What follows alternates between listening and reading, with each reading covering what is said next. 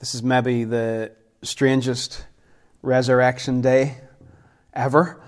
Um, all around the world today, people will not encounter slick bands in churches doing everything to the highest possible standard. They will not see nifty PowerPoint or keynote presentations. Uh, they will not be able to view terrific dramatic performances of the Passion of the Christ in, in cathedrals and in town squares. People today will only encounter the Word and the Spirit. That's all we've got. And maybe today is a good reminder that that's all we've got. Uh, that ev- everything else, all the other good things that we use in order to, to communicate God's word, God's message to people, all of those things right now have been taken away from us, and we are left with the Word and the Spirit. And that's a good place to be. Last night, I was really moved by the words of the Queen. She said, Easter isn't cancelled. Indeed, we need Easter as much as ever. And if ever the world needed Resurrection Day, if ever the world needed hope, it is right now in 2020. John chapter 1, verse 1, and I'm only going to read um, a couple of verses from from John 1, and then we're going to jump into Genesis and then come back to John. John 1 says, In the beginning was the Word, and the Word was with God, and the Word was God. He was with God in the beginning. Through him all things were made. Without him nothing was made that has been made. In him was life and that life was the light of men.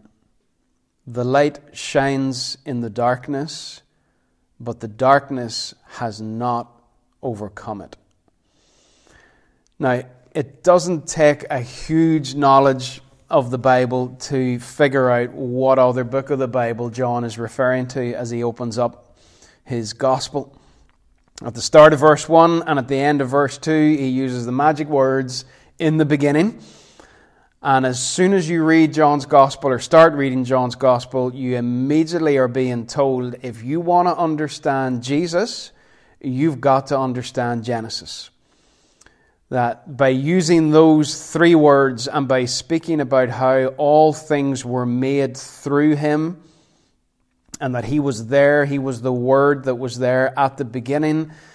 John is telling you listen, you want to understand this man, you've got to go back and understand the story of Genesis, and particularly the story of creation.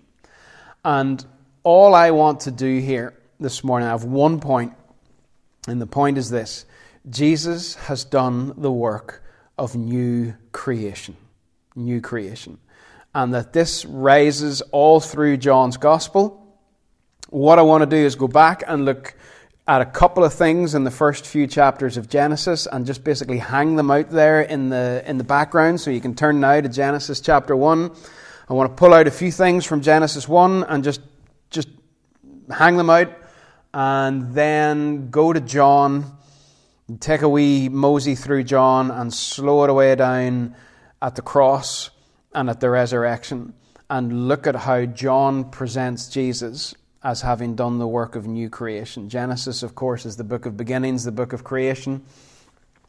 Jesus does the work of new creation. So, Genesis chapter 1, not much to say in these verses, just want to put them out and, and let them be in our minds as we then go into John. Chapter 1 of Genesis, verse 1 In the beginning, God created the heavens and the earth. Now the earth was formless and empty Darkness was over the surface of the deep, and the Spirit of God was hovering over the waters. And God said, Let there be light. And there was light. God saw that the light was good, and He separated the light from the darkness. God called the light day, and the darkness He called night. And there was evening, and there was morning the first day. So you see obvious similarities there to what John has done in the first verse, a couple of verses of, of his book. I want you just to, to hold out in front of you the fact that God created. I want you to, to see the words formless and empty. and the word darkness. So we have this scene of chaos and darkness. I want you to see that it's God's word that comes into that with creative power and brings order to it all. I want you to see that it's the first day of the week. So just hold those things in the back of your mind. In verse 26 of Genesis chapter 1, we read that God said, Let us make man in our image, in our likeness, and let them rule over the fish of the sea, the birds of the air, the livestock over all the earth, and the creatures that move along the ground. And that was the sixth day. So hold on to the fact that on the sixth day, God created man. Now, into Genesis 2, and the start of Genesis 2 um, talks about the Sabbath, the very first Sabbath, when God, after six days of creating, took a rest. Verse 1 says, and again, listen carefully to the words. It's all, this is all going to come back together later on. Verse 1 The heavens and the earth were completed in all their vast array. The word completed means finished. By the seventh day, God had finished the work he had been doing.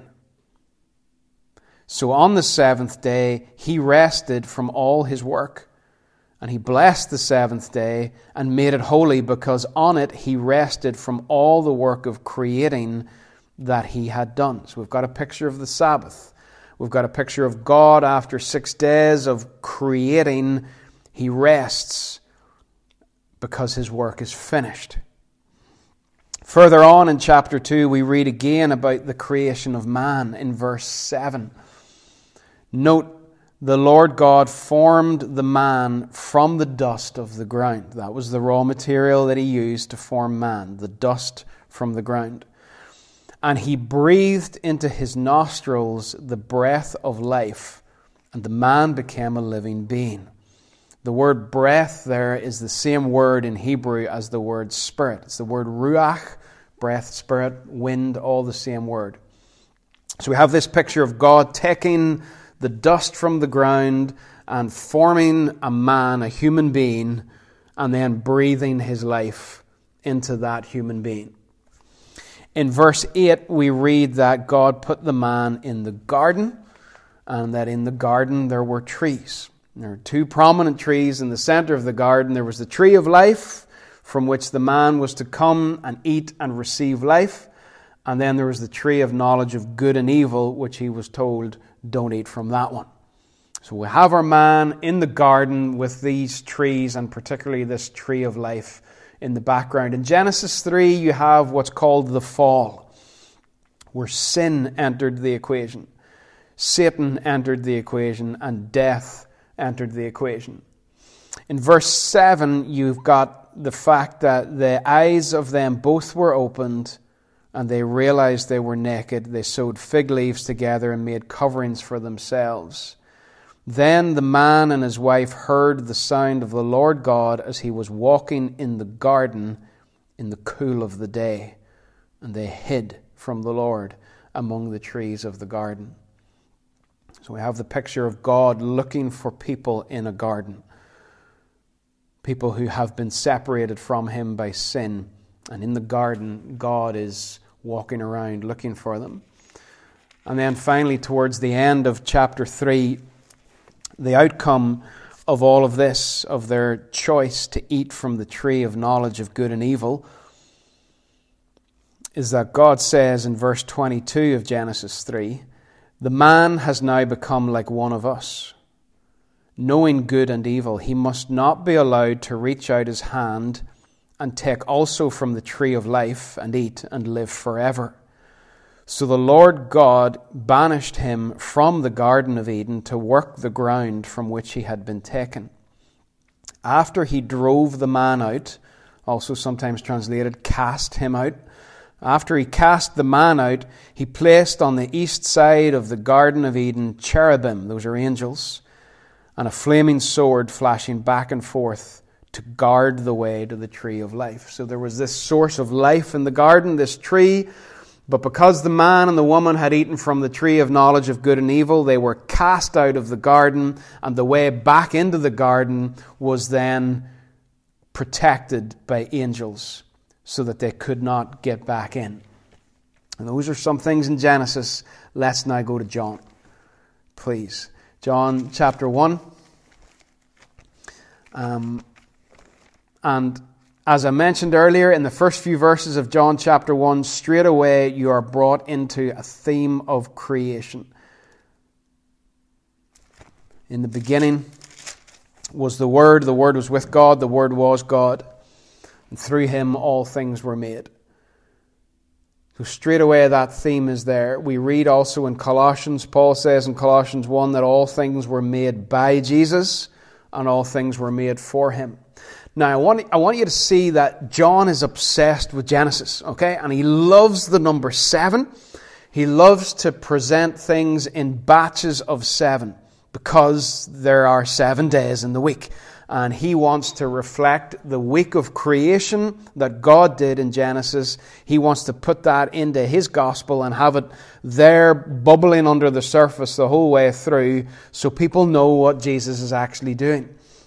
So there's two times in John's gospel where he presents a, a sequence of seven consecutive days. Let me just show you. In chapter 1, verse 19, uh, we start to read about John the Baptist, and that's the, f- the first day of a, of a sequence of seven. Verse 29 says the next day, that's day number two. Verse 35 says the next day, that's day number three. Verse 43 says the next day, that's day number four. And chapter 2, verse 1 says on the third day, or three days later, that's day number seven. So John has opened up his gospel immediately referring to creation and immediately setting before us a week, a sequence of seven days. He's done that intentionally. He actually does that again in chapter 12. Don't bother turning to it, but at the start of chapter 12, as he moves to the end of his story, he says that it was six days before the Passover. And that's really important because John is going to present Jesus dying on the Passover as the Lamb of God that takes away the sin of the world. So he, he has at the start of his gospel a sequence of seven days, and at the end of his gospel, he's got another sequence of seven days. He loves the number seven. He presents seven signs in his gospel. Seven mighty deeds. Jesus turns water into wine. He heals an official's son. He heals a paralyzed man at a pool. He feeds the multitude. He walks on water. He heals a blind man. And he raises Lazarus from the dead. Seven signs in particular. John could have chosen many more. The other gospel writers have other ones that John didn't record, but he chose seven because he's trying to make a point that Jesus is doing the work of new creation. So John is going to weave in the theme of creation all through his book. He also records seven I am sayings of Jesus. I am the bread of life. I am the light of the world. I am the door. I am the good shepherd. I am the resurrection and the life. I am the way, the truth, and the life. I am the true vine. Seven carefully chosen. That's not a fluke. It's not a coincidence. It's not a mistake. He chose seven. In John chapter 2, whenever the, the water is turned into wine, there are six stone water pots that are filled up to the brim. And I believe that Jesus actually turned the well water into wine, and that the well is the seventh pot. And again, you see the sequence of six and a perfect seventh. In uh, John chapter 4, Jesus meets a woman who has been with six different men. She's had five husbands. She's with a man who is not her husband, six men. And now at the well, she is with man number seven, who will bless her and give her living water and treat her in a way completely differently to what any other man has treated her before. Do you get the picture? John loves Genesis. And John wants us to see new creation in everything Jesus does. In fact, in, in John chapter 9, whenever Jesus heals a blind man, he does something really bizarre. And I can remember for years trying to think, why did Jesus do that? He spat on the ground and he mixed the dust of the ground with the spittle to produce clay. And then he rubs the clay on the man's eyes. And I cannot deny the fact that for a long time I read that and I thought, that is absolutely minging. Why did he do that? Well, I know now why he did it. He did it because God in Genesis 2 used dust from the ground to make man. And Jesus, as he heals this man, takes dust from the ground and uses it to heal him. John can't help himself. He's obsessed with creation and he's obsessed with new creation. let, us go to John 19 and let, you know, let's pick out a, a few thoughts from John 19 and 20 because I want you to know why Jesus died. I want you to know why he was resurrected. It was not it was not simply so that our sins could be forgiven and that we could go to heaven when we die. Of course, He died to forgive our sins. Of course, we will go to heaven when we die until the new, the new or the, the final resurrection takes place. But was that it, or is there more? And I want you to see there is more, that Jesus is doing the work of new creation. In John chapter 19 and verse 5, it's Passover day. John has very carefully designed his gospel that Jesus dies on Passover day, like the lambs. Back in the, in the Exodus, there's a story of how if you took the blood of the lamb and you put it on the doorpost of your house, that God would pass over. And that same language of passing over feeds into the New Testament writers, where when God sees the blood, he passes over and he forgives sin. On the sixth day of creation, God created man. And on the sixth day of the week that John is referring to in John chapter 19, Pilate in 19.5 brings Jesus out and he says, Behold the man. Here is the man. And it's about three o'clock on Friday afternoon. And I want, I want you to use your imagination here. I want you to picture the scene in Jerusalem. Jesus was crucified outside the city. There was darkness, again, like we saw in Genesis, there was darkness all over the land. And what's going on in the city at that moment, in every home in Jerusalem, the Sabbath is about to begin. Because Jewish people reckoned that the day started, they were different from us, they reckoned the day started when the sun went down rather than the way we reckon the day starts when the sun comes up. So on Friday, round about sundown, that was the beginning of the Sabbath. And the Sabbath ran from sunset on Friday through to sunset on Saturday. So as Jesus hangs on the cross and there is darkness all over the land, I picture this as a, as a movie maker um, I'm not a movie maker, but I picture it as one. And, and a picture of the, the camera focusing in on Jesus on the cross and the darkness descending. And Friday is coming to an end, and the Sabbath is about to begin. And the camera pulls away from Jesus on the cross outside the city and goes into the city and starts moving down the streets and looking in through the windows of houses. And as the camera looks in through the window of a house, there is a scene around a kitchen table where a father is sitting with his children, because this is what would have happened in every Jewish house at the beginning of Sabbath. A father is sitting, he has gathered his children and his wife, his family around him, and he starts to read from God's Word. He probably doesn't have a scroll, he definitely doesn't have a Bible, he's probably reading from memory, and what he reads at the start of every Sabbath, candles are lit, and he reads these verses to his family. From Genesis 2, verse 1 The heavens and the earth were finished in all their vast array. By the seventh day, the Sabbath, God had finished the work he had been doing, so on the seventh day he rested from all his work. And then the camera pulls out of that home and it moves down the street and it goes up to the window of another home and it looks in there. And in there, the scene is the same. There is a father sitting at a table with his family. There's food on the table. There's candles lit, and the Father is starting the Sabbath with his family.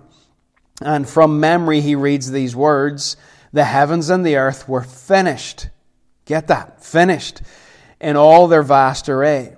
By the seventh day, God had finished the work he had been doing.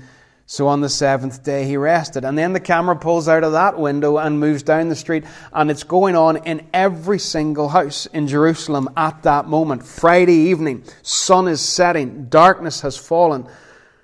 And in every home, they are declaring that the work of creation was finished, and therefore we will rest.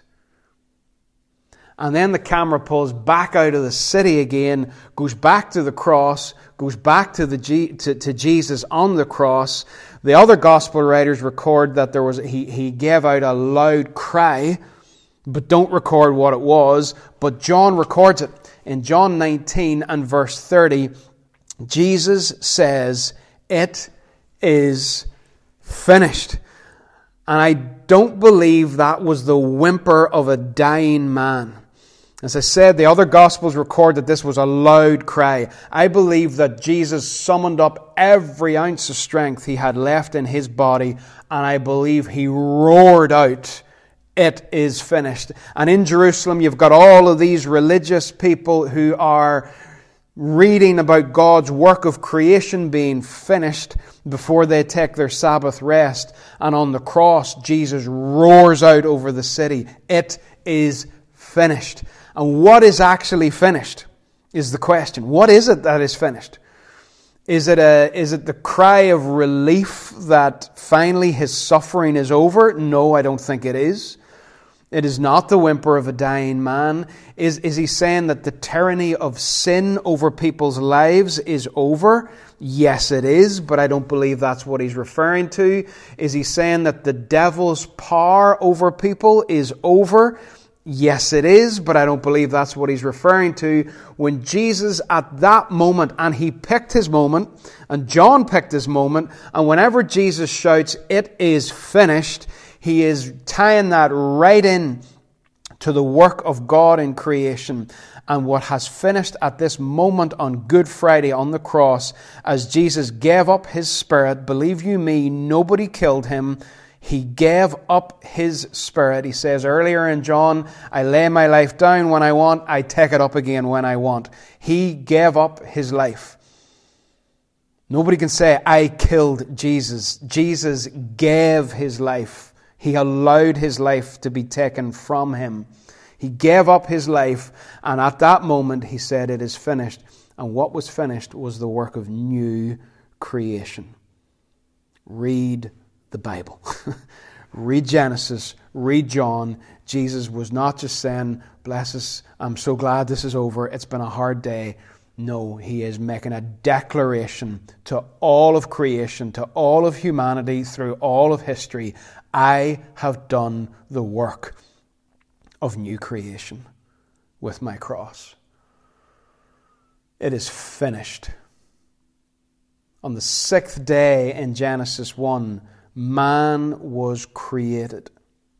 And on the sixth day in John 19, Pilate has brought Jesus out and said, Behold the man. And Jesus has then died on the cross in order that man could be recreated. That the effect of the fall and the effect of sin could be taken away, and that we could receive new creation and new life and be redeemed and be restored into the image of God again. I wonder are you tormented sometimes by guilt? Are you tormented by sin, past actions, past choices? even past attitudes that you might have held towards God, towards Jesus, towards the church, and you feel that those things cannot be taken away and that, that recreation and new creation is not something that you can receive. I want you to hear Jesus' words it is finished. The old has gone and the new has come. Day six the work of new creation is finished, Good Friday. Day seven, he effectively rests in the grave on the Sabbath. And then there's another day, day eight. And I want you to notice what John does in chapter 20 and verse 1. If I asked you what day Jesus was raised from the dead, one of the things that might come to your mind is the third day, because Jesus himself told the disciples earlier in the Gospels that the Son of Man would be, he would suffer and he would be killed, and on the third day he would rise again. So we have this phrase from Jesus about the third day being resurrection day. But it is striking that every single gospel writer, whenever they start to discuss the resurrection, they don't use the term on the third day.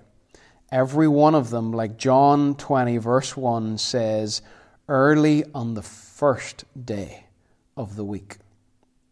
Why do they do that? And John emphasizes it, he repeats it later in the chapter, early on the first day of the week.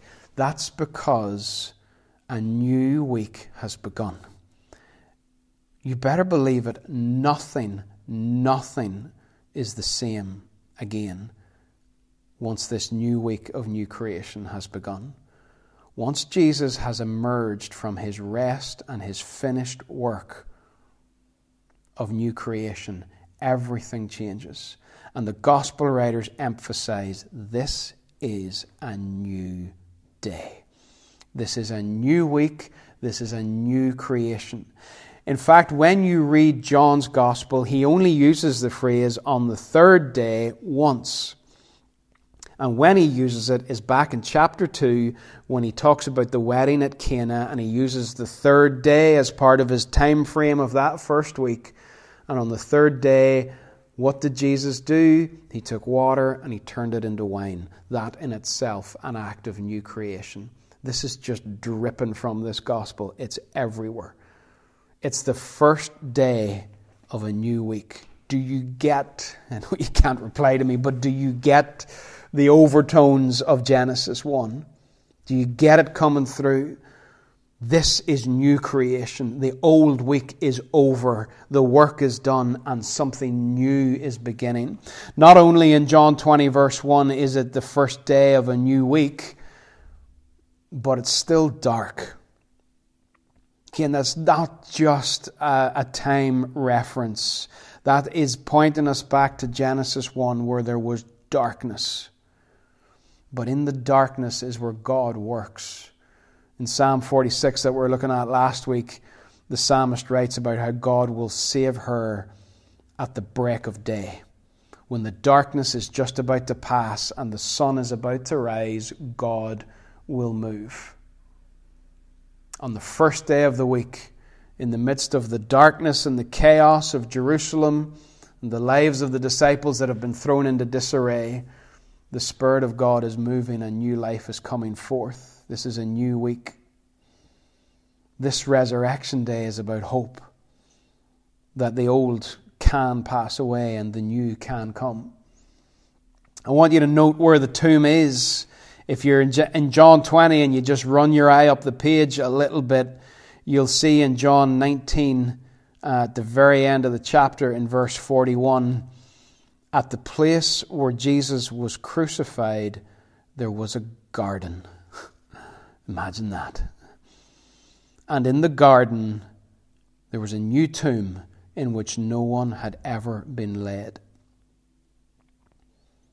Do you think that's a mistake?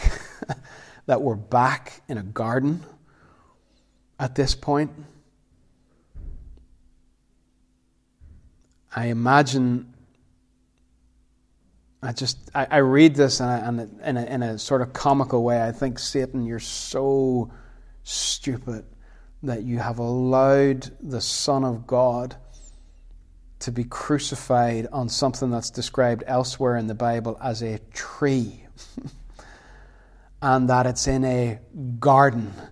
I'm like, could you not see this coming? That we're back in the garden and there is a tree of life for all who will come to it. Satan, did you not see what's about to happen here? We're in a garden. It's the first day of the week. It's dark. And light is about to come forth out of the darkness. Jesus is doing the work of new creation. Later on in chapter 20, after the disciples, Mary Magdalene is the, is the first one at the tomb, which is a beautiful thing in itself that the first witness to the resurrected Christ was a lady. She's there. Peter and John come along and they have a look in and they see that Jesus is not there and they head back again to their homes. But Mary stays. Mary Magdalene remains at the, at the tomb, crying in verse 11. Now, picture the scene. We're in a garden. Mary stood outside the tomb crying. As she wept, she bent over to look into the tomb, and she saw two angels in white seated where Jesus' body had been, one at the head and the other at the foot. What does John want us to see with these two angels? And why does he have them positioned in the tomb so that Jesus is in between them? And one of them is at the head and one is at the feet of where his body had been. His body is not there in this verse, he's gone. But they are still seated there where his body had been. I think there's two things going on here. One of them goes way back, and I'll not take time to go to it, but one of them goes back to, if you want to read later, Leviticus 16 and Exodus 25. Exodus 25 describes how the Ark of the Covenant was designed. On the Ark of the Covenant, on the lid, there was a, a seat.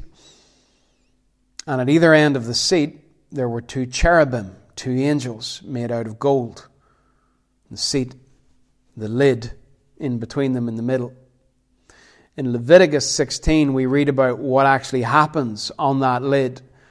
And what happens is on, on a day called Yom Kippur, the Day of Atonement, once a year, the high priest goes in to the Holy of Holies, goes to the ark, goes to the lid, and puts blood onto the lid of the ark in between the angels. And that blood on the Day of Atonement is there to atone for the sins of the nation. And what John has done here and what he's recorded is absolute genius because he has taken the body of Jesus and he's effectively set the body of Jesus on top of the Ark of the Covenant in between two angels so that we would know that what Jesus has done has atoned for sin. That he has taken away the sin of the world. Whether you know it or not, your greatest problem and my greatest problem and humanity's greatest problem is sin. We have a holy God, so holy as to not even be able to look at sin. And we sin. And Jesus took away our sin, forgave our sin, paid the price of our sin, and that's why John has him symbolically in between two angels so that we would know that what Jesus has just done has taken away sin. Crucified in between two criminals, resurrected in between two angels. But another point, not just the, the picture of the two angels on the Ark of the Covenant and, and Jesus being symbolically placed in between as an atonement for sin. That's good enough, but there's more. Do you remember who guarded the garden back in Genesis 3? At the end of Genesis 3, the man and the woman were cast out, cast out, driven out. They had eaten from the tree of the knowledge of good and evil. They had rejected the tree of life. They had rebelled against God. They were cast out an angel stood at the entrance to the garden to prevent them from coming back in.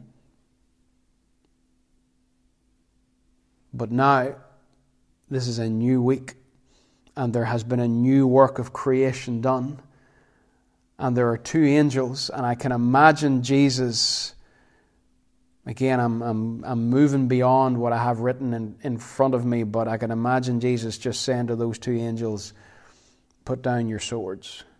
What I have done is I have created a way for men and women and children to come back into the garden.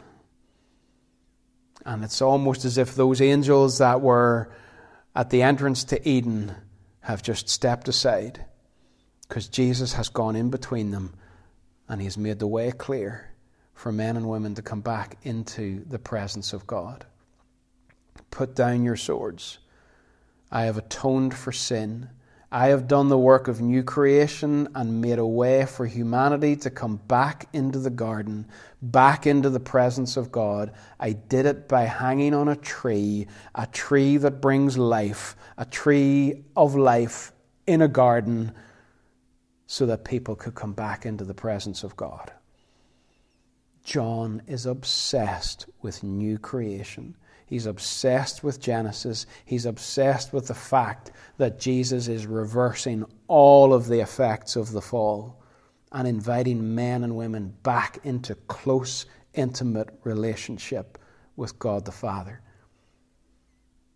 And earlier on in John, in chapter 6, Jesus has again he's referred back to Genesis 3 because in John chapter 6 37 he says whoever comes to me I will in no way cast out.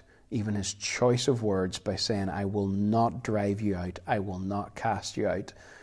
He is showing that he's going to make the way for those who have been cast out to come back into the family and presence of God. In verse 15 of chapter 20, um, Mary makes the most correct mistake you could ever make, if it's possible to make a correct mistake. It's beautiful. Jesus speaks to her and he says to her, Woman, why are you crying? Who is it you're looking for? Now, just on a side note, those words, the first words that come out of the mouth of the resurrected Jesus, who are you looking for?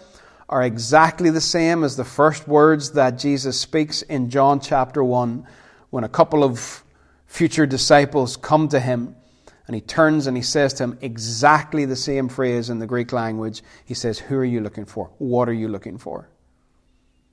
And he says to Mary outside the tomb, What are you looking for? And she thinks that he's the gardener. Like, in one level, she's mistaken. She doesn't recognize him. She thinks he's just the gardener going around on the first day of a new week doing his chores, doing his work in the garden. But then, in a wonderful way, she is right. This is the gardener. This is the one who created the original garden from which men and women were driven out.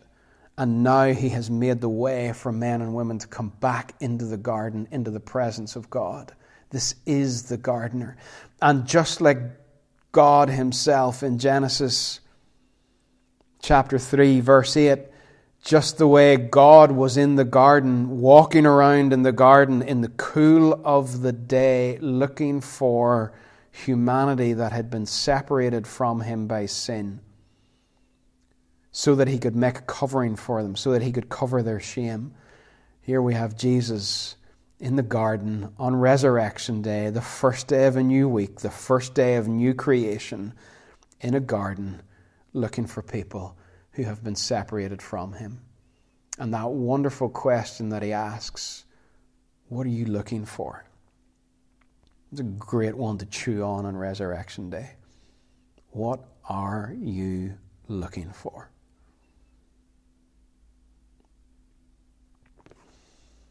Earlier in John 20, verse 2, she, she has made another very logical error in that she, she says in, in, verse, in verse 2 she came running to Simon Peter and the other disciple, the one Jesus loved, and said, They have taken the Lord out of the tomb, and we don't know where they have put him. Now, who's they? You know, who, what does she think has happened in verse 2? They have taken the Lord out of the tomb.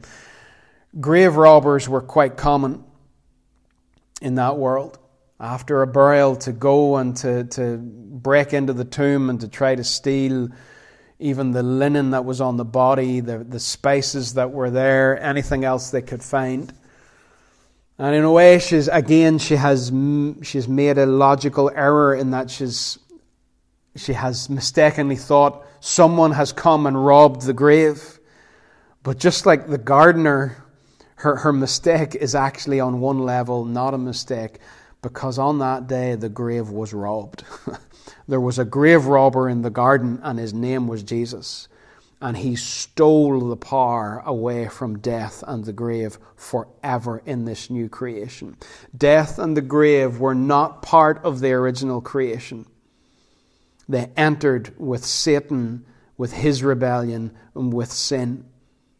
And you will never see Jesus more angry than you see him in John chapter 11 when he stands at the grave of Lazarus. The language that's used there in John 11 is potent, powerful language as he stares at a tomb in which lies the body of his friend. Jesus is absolutely furious. He is raging against death. And on Resurrection Day, he's the grave robber. He robbed the grave of its power. Death is swallowed up in victory. So that other writers in the Old Testament, and Paul picks it up in the New Testament, say, Death, where is your victory? Where is your sting? That Peter preached on the day of Pentecost and says, Death could not hold him. He robbed the grave. The last point I want to make is, is still in John 20 and verse 22. Later on, on that same day, it's Resurrection Day, it's the first day of a new week. Let's just look at verse 19. Uh, on the evening of that first day of the week, just in case you didn't get it, John writes it again. It's the first day of a new week. It is Resurrection Day, it is New Creation Day everything is being remade. And on that first day, Jesus appears in the upper room with his disciples. Shows them his hands. They're overjoyed when they see him. Verse 21 Jesus said, Peace be with you. As the Father has sent me, I am sending you. And look what he does in verse 22. With that, he breathed on them and he said, Receive the Holy Spirit.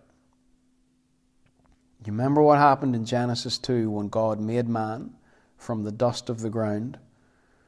He was not a living being, he was not in the image of God until God had breathed into him.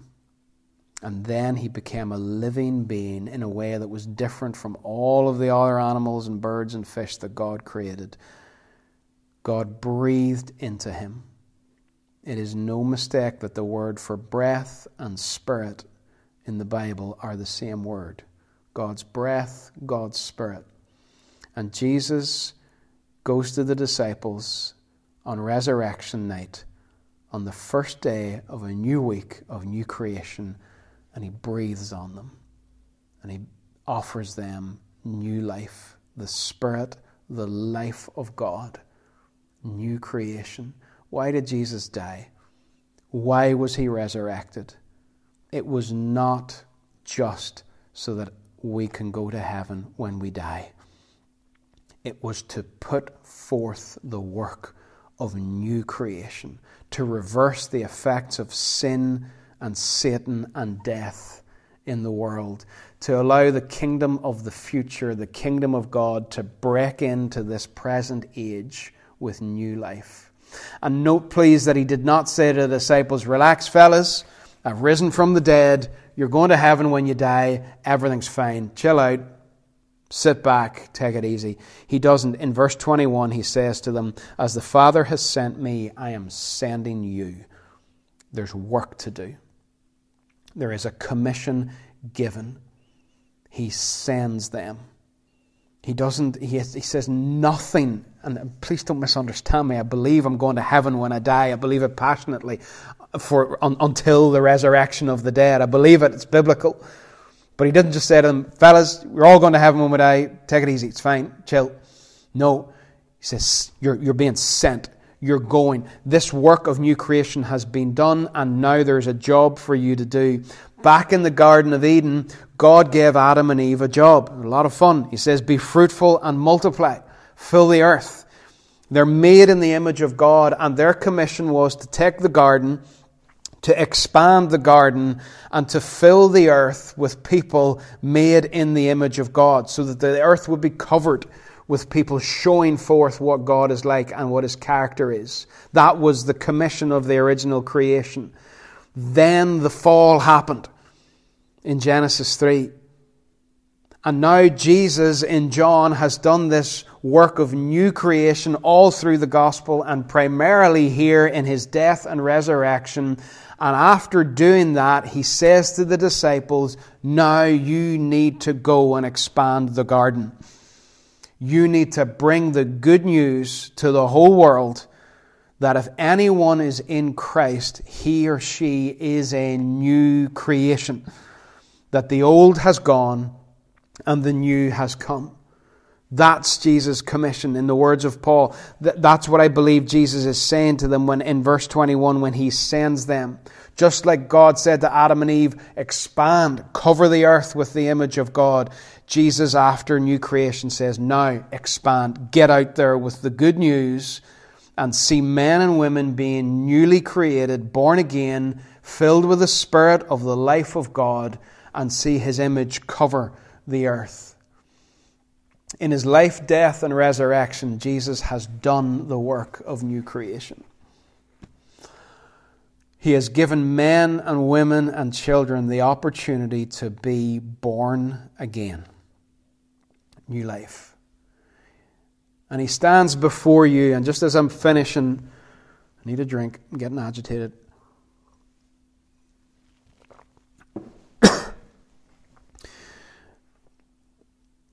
he stands before you.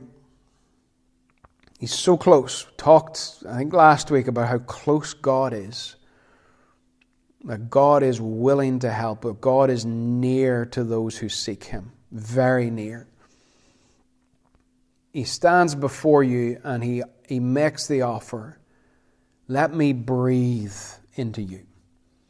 Let me breathe my life. Let me breathe my spirit into you so that you would become recreated, newly created, fully alive in the image of God.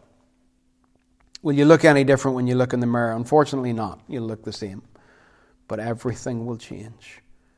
As new creation life starts to well up within you, and you are restored back into the image of God that was marred by sin, you become a new creation, all things made new into the chaos and the darkness. And I've mentioned this every week for about the past three or four weeks, not intentionally, but into the chaos and into the darkness. In Genesis 1, the earth was without form and it was void. It was chaotic, it was dark. And into that situation comes the Word of God. And the Spirit of God is hovering over the waters. And the Word and the Spirit together the Word and the Spirit together bring order where there is chaos and bring life where there was no life. And the offer that I want to give you on Resurrection Day 2020 with COVID 19 out there wreaking havoc in the world, the offer is of new creation and new life. Not just that that you'll go to heaven when you die, but that in between now and then, Jesus will fill you with His Spirit and make you a new creation so that you show forth the character and the image of God in this life. This is maybe the strangest resurrection day ever. I said at the start.